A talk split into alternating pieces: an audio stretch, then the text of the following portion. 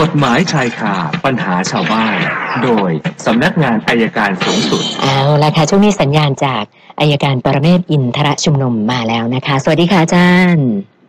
สวัสดีครับคุณสนันครับค่ะ วันนี้เห็นหัวข้อเราก็ไม่ค่อยแน่ใจแถวนะบ้านอาคุจาณรสย์นันใกล้แล้วนะใกล้แล้ว ค่ะใกล้แล้วมืดหมาแล้วมายถึงฝนใช่ไหมคะ พูดไปแล้วโอเคค่ะ วันนี้พูดถึงเรื่องต้องช่วยเหลือตนเองก่อนบางครั้งนะครับอ๋อช่วยเหลือตนเองก็พูดยากหมืกัคือมีค่ะ ชาวบ้านคนหนึ่งแหละประชาชนคนหนึ่งเขาก็โทรมาปรึก ษาอาจารย์ประวัตินะก็เลยต้องมาเล่าสู่ฟัง คือตัวเขาเนี่ยถูกหลอกถูกหลอกยังไง ถูกหลอกต้องบอกว่าเอ่อจะไปทำงานให้ไปทำงานต่างประเทศค่ะนะครับ ก็ปรากฏว่าจะไปทำงานเนี่ยให้ให้ให้หาคนมาเพิ่มค่ะนะครับหาคนมาเพิ่ม แล้วก็เปิดบัญชีไว้ให้เปิดบัญชีไว้นะครับไปเปิดบัญชีธนาคารคือคือคือหาไม่อยากหาคนเรื่องอะไรคือถ้าจะไปทำงานต่างประเทศต้องมี statement ตัวเองเนี่ย ในธนาคารในดีๆทั้งงั้นถ้าอย่างนั้นมีไหมก็บอกไม่มีไม่มีก็ให้เปิดบัญชีธนาคาร เปิดบัญชีแล้วมีบัตรเอทีเอ็มให้เรียบร้อยแล้วเดี๋ยวจะหาเงินเข้าให้สักหกเดือนเนี่ยเดี๋ยวจะหาเงินให้เข้าแล้วดู statement จะได้ดี ผู้เสียหายเนี่ยก็หลงเชื่อครับ ก็ไปเปิดบัญชีธนาคารพอเปิดได้เสร็จเขาก็บอกเอางี้แล้วกันง่ายกว่านั้น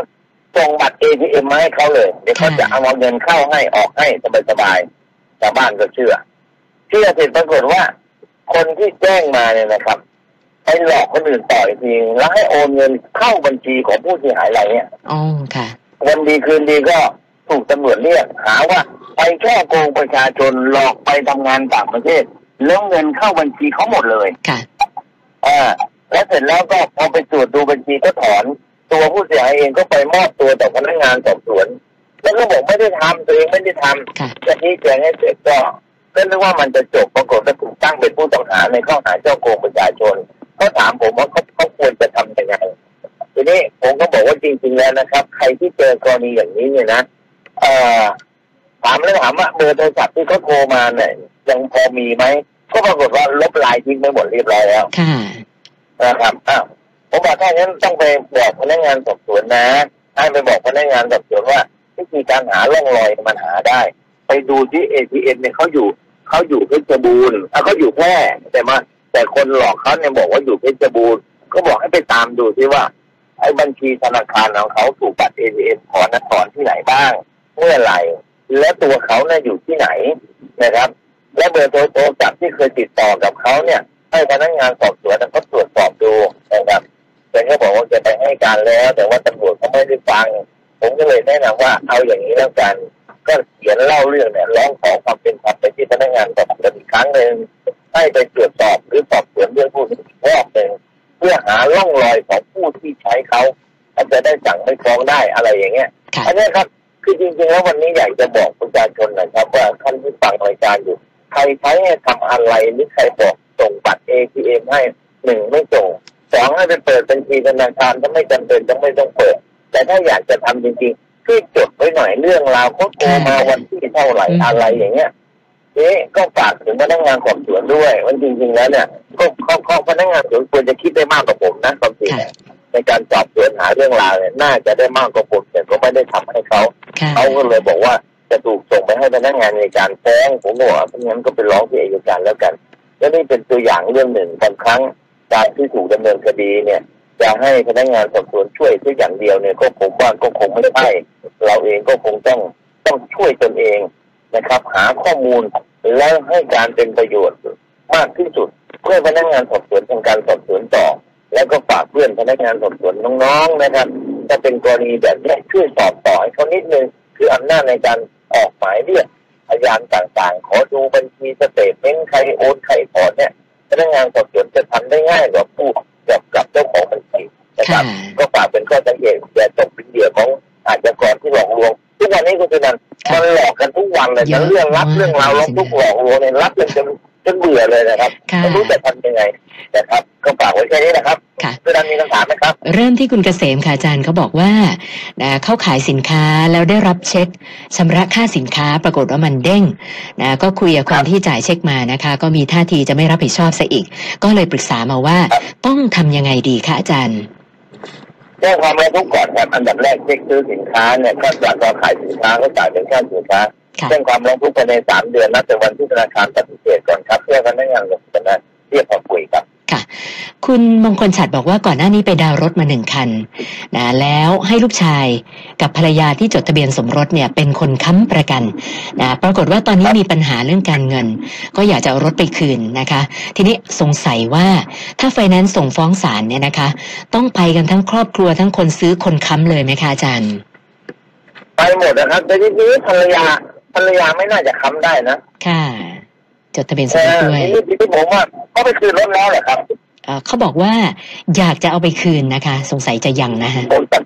เรื่องจัดการเรื่องจะคืนแล้วจัดฟันเนี่ยที่คืนเนี่ยผมดูแล้วจนทุกรายเลยค่ะแล้วจัค่ะดฟันสู้ไปก่อนดีกว่าครับค่ะหรือถ้าเป็นพวกข้าราชการเป็นพวกที่มีทางแหล่งเงินกู้ทางอื่นค่ะไปกู้ทางอื่นมาโปะปิดรถดีกว่าอย่างเช่นท่านอาจจะเป็นสมาชิกสากลไอ้พวกนี้ต้นรถดอกรถแต่ไปนั้นเนี่ย ต้นรถดอกก็ไม่ลดครับเพราะเขาคิดรวมไปแล้วหาทางปิดดีกว่าครับอาจารย์คะเขาเพิ่มเติมข้อมูลมาบอกว่า ที่บอกว่าให้ภรรยาค้ำประกันเนี่ย เป็นภรรยาของลูกชายที่เขาจดทะเบียนสมรสกับลูกชายเขาอ๋อะอค่ะอ๋อโอ้ยอย่างนี้ลูกก็แย่เลยทั้งลูกทั้งทั้งสามีภรรยาลูแย่กสะเลใภ้ยค่ะนะครับเอ่อก็ค้ำได้ค้ำได้คือสามีภรรยาที่ที่เป็นผู้ค้ำทั้งคู่นะครับไม่ไม่ใช่ผู้ไม่ใช่ผู้ไม่ใช่ภรรยาของผู้จะซื้อค่ะแต่แนะนำนะครับ กัดฟันกันได้ไหมหรือลูกชายสามารถหาแหล่งเงินกู้ตรงไหนกู้มาปิดเนี้ยไปกู้ไอ้ประเภทที่ต้นรถสองรถนะครับอย่าไปกู้ไปนั้นจัดก็มาอีกครับเขาถามเพิ่มมาอีกข้อค่ะอาจารย์บอกว่า ถ้าหากว่าไฟแนนซ์เรียกค่าส่วนต่างมา แล้วเขาไม่มีจ่ายเนี่ย ไม่ทราบทำยังไงดีอะคะอาจารย์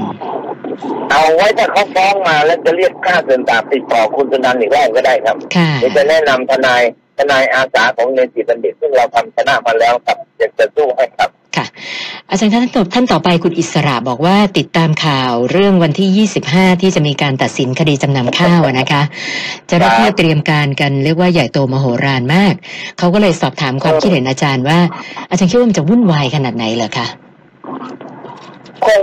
ไม่น่าจะวุ่นวายนะ ผมว่าคนที่มาให้กำลังใจก็คงมาให้กำลังใจค่ะนะครับมันก็มีสองกรณีแหละ ไม่ดอกกุหลาบกับน้ำตาแค่นั้นนะครับคุณสุนันท์ผมว่านะค่ะมันก็ต้องมีทั้งสองอย่างนี่แหละเชื่อผมแต่มันต้องมีสองอย่างนี้แหละแต่ว่าวุ่นวายถึงขนาดจราจนที่เป็นข่าวกันผมว่าไม่น่าจะเป็นครับค่ะ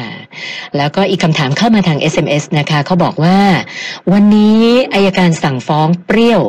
กับพวกยกเว้นคนชื่อเบนซ์ครับเพราะว่าเขามาอยู่กรุงเทพใช่หรือเปล่าคะอาจารย์ครับจากคุณโชตอ๋อใช่ครับมันนั้นเป็นข้อหาลักทรัพย์อย่างเดียวครับ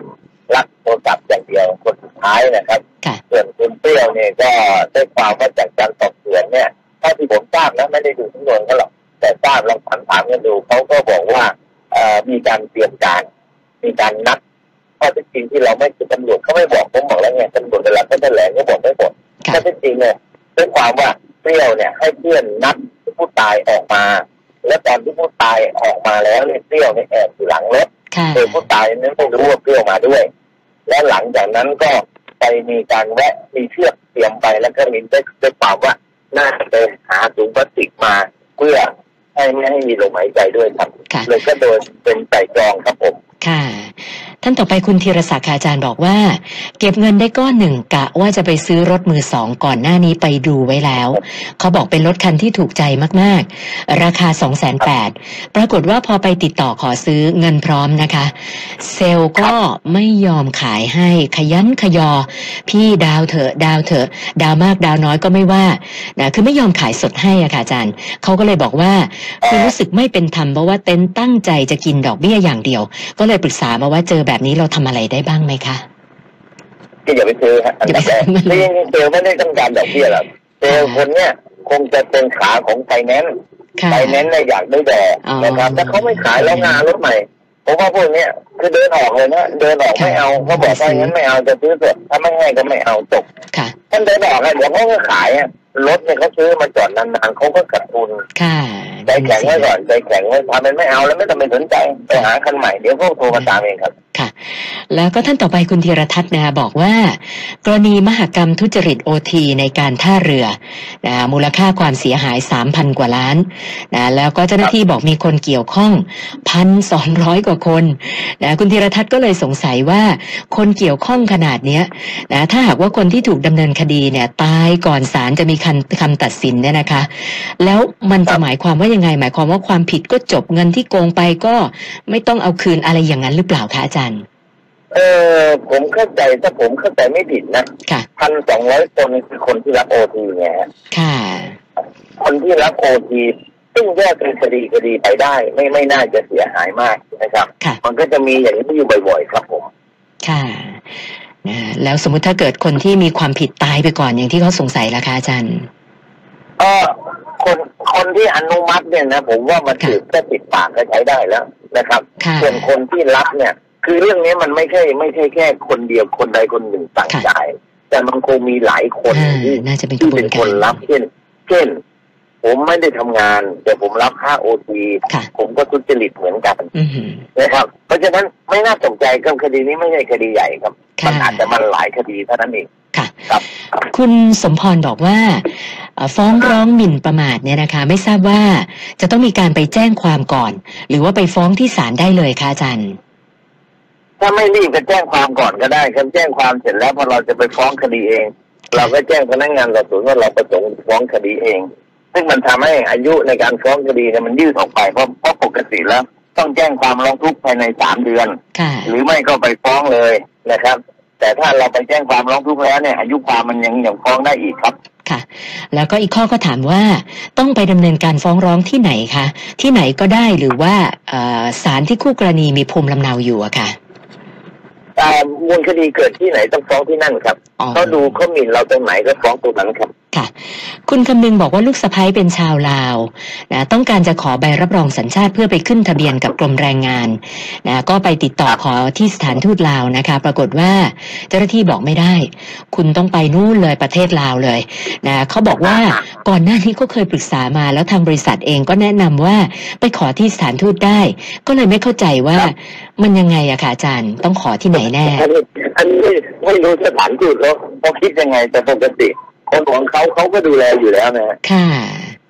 นะจริง ๆ ขอสถานทูตได้ใช่ไหมคะอาจารย์ ได้ฮะเหมือนกันอืมขอเราคนไทยเนี่ยเราไปขอแต่เราไปค่ะต่างประเทศเราขอที่ไหนในรุ่นในในสถานทูตไทยในโลกนี้ก็ได้ครับ ค่ะ อย่างนี้ต้องกลับไปใหม่อีกรอบหรือเปลี่ยนเจ้าหน้าที่คนใหม่ดูว่าจะพูดเหมือนเดิมหรือเปล่าสงนะคะสงสัยมีปัญหาของเจ้าหน้าที่มากกว่าระบบครับมึนๆหรือเปล่านะคะ คุณอนันตชัยก็บอกว่าปีห้าหกนะกลุ่มเพื่อนลูกชายไปมีเรื่องทะเลาะวิวาทกับเพื่อนต่างสถาบันนะซึ่งอีกฝ่ายเนี่ยครับถึงขั้นมีคนเสียชีวิตนะเจ้าหน้าที่ก็ให้เป็นพยานให้ไปเป็นพยานนะคะ ปรากฏว่าสอบสวนไปมา นะกลายเป็นกลุ่มจำเลยนะจากที่เป็นพยานกลายเป็นจำเลย ครั้งแรกศาลสั่งยกฟ้อง แต่ว่าทางอายการยื่นอุทธรณ์สั่งฟ้องอีกครั้งหนึ่งนะครั้งที่สองนี่ก็บอกว่าศาลตั้งข้อหาสมัครใจเข้าทะเลาะวิวาท เป็นเหตุให้ผู้อื่นได้รับบาดเจ็บ แล้วก็เสียชีวิตโดยไม่เจตนา